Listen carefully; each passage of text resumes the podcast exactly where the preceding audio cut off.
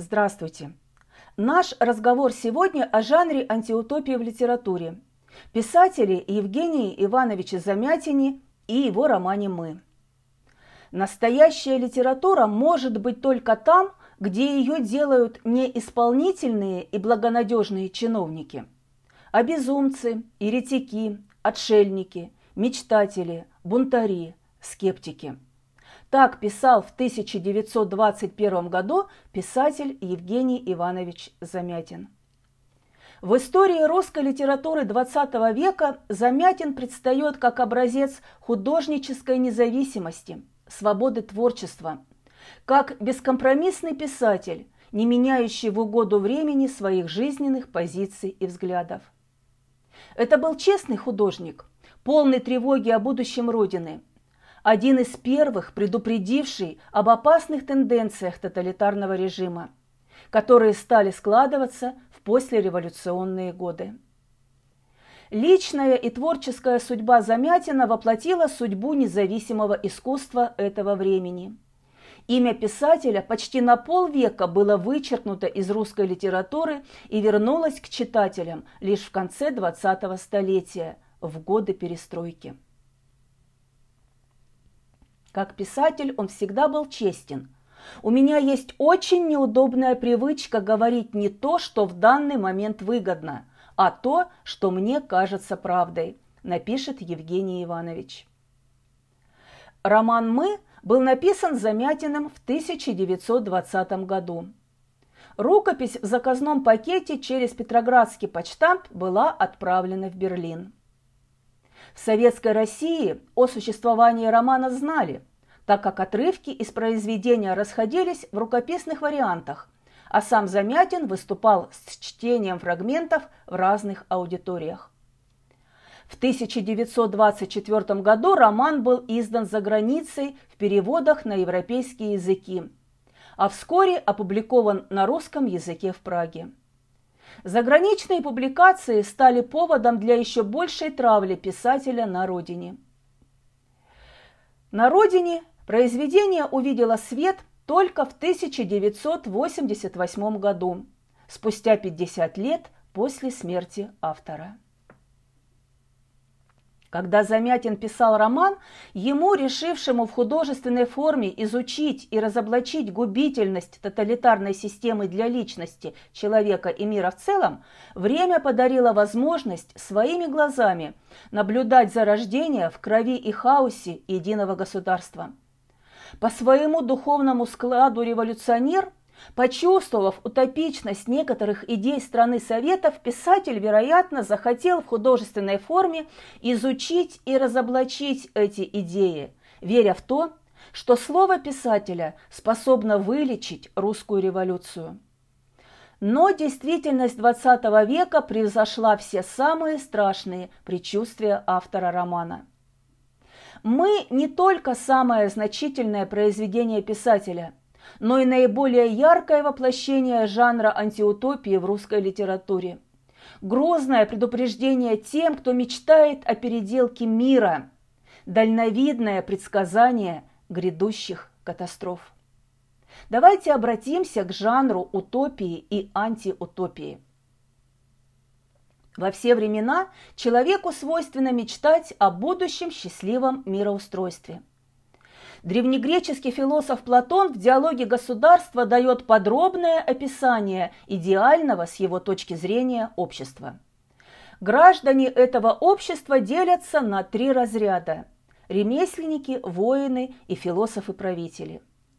Так родился жанр утопии – произведений, описывающих идеальное общественное устройство. Центральной идеей утопии – стала идея всеобщего равенства. Именно равные права и равные обязанности сограждан делают каждого из них счастливыми. Появляется строгая иерархия мира утопии. Это первый закон жанра. Закон второй. Искусство в таком государстве не воспринимается как нечто самоценное – Платон изгоняет из идеального мира поэтов и художников, потому что, следуя заветам древних, всякое человеческое творчество вторично, подражательна по отношению к божественному творчеству самой природы. Таким образом, еще в далеком прошлом писатели, философы, мыслители создавали государства и миры, где счастлив был бы каждый индивид, где все служило бы единственной цели – всеобщему благополучию. Построить общество всеобщего счастья представлялось делом несложным. Нужно было всего лишь все расставить по своим местам. Разумно организовать неразумный миропорядок, и на земле наступит рай. Земля зола, и вода смола, и некуда вроде податься. Неисповедимы дороги зла, но не надо, люди, бояться – не бойтесь золы, не бойтесь хулы, не бойтесь пекла и ада, а бойтесь единственно только того, кто скажет «Я знаю, как надо», кто скажет «Всем, кто пойдет за мной, рай на земле награда». Напишет в поэме о Сталине поэт Александр Галич. Далее также прозвучат фрагменты из поэмы. Но все попытки воплотить утопические мечты в реальность успехом не увенчались. Человеческая природа упорно сопротивлялась всяческим стремлениям разума ввести ее в рациональное русло. И все-таки я, рискуя прослыть шутом, дураком, паяцем, и ночью, и днем твержу об одном – не надо, люди, бояться. Не бойтесь тюрьмы, не бойтесь сумы, не бойтесь мора и глада, а бойтесь единственно только того, кто скажет «Я знаю, как надо», кто скажет «Идите, люди, за мной, я вас научу, как надо». Двадцатый век принес с собой развитие техники и обеспечил утопическим мечтателям возможность воплощать их замыслы в жизнь.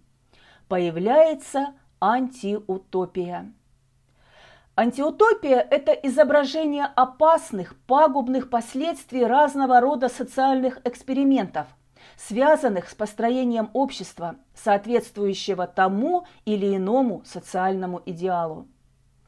Жанр антиутопии начал активно развиваться в XX веке и приобрел статус романа предупреждения.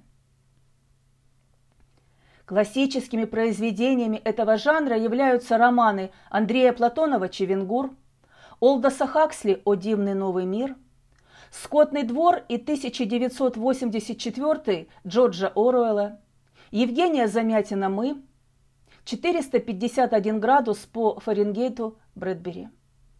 Эти романы при всем их различии описывают политическую структуру общества будущего – исследуют природу тоталитарной власти. Их объединяет тревога за судьбу человечества. Это книги предупреждения о том, каким чудовищным последствиям может привести технический и социальный прогресс, лишенный нравственной основы. Своими произведениями писатели пытаются выполнить главную функцию антиутопии предостережения тем самым оправдывая слова Галсорси «Если вы не думаете о будущем, у вас его не будет». Сущность любой антиутопии составляют два основных мотива. Первый – мотив навязанного счастья, которому человечество ведут железной рукой и которое требует отказа от личной свободы. Второй – мотив противопоставления личности и обезличенного общества. Это основной конфликт всех антиутопий. Можно сказать, что антиутопия – это негативная, перевернутая утопия, создающая образ идеально плохого общества. Столкнувшись с невозможностью в короткие сроки переделать мироздание и удовлетворить все потребности человека, утописты пришли к выводу, что легче переделать самого человека, изменить его взгляды на жизнь и на самого себя, ограничить потребности, заставить думать по шаблону. Но оказалось, что человека проще изуродовать, чем переделать. Именно личность становится камнем преткновения и предметом ненависти для любых утопистов, стремящихся расправиться с ее свободной волей, боящихся любых проявлений свободного «я». Конфликт личности и тоталитарной системы становится движущей силой любой антиутопии. И это бред, что проезда нет, и нельзя входить без доклада. А бояться-то надо только того, кто скажет «я знаю, как надо». Гоните его, не верьте ему, он врет, он не знает, как надо. Прочитайте или перечитайте роман Замятина «Мы». В следующем выпуске мы будем говорить о нем. С вами была Ирина Итерова и Этажерка. До новой встречи!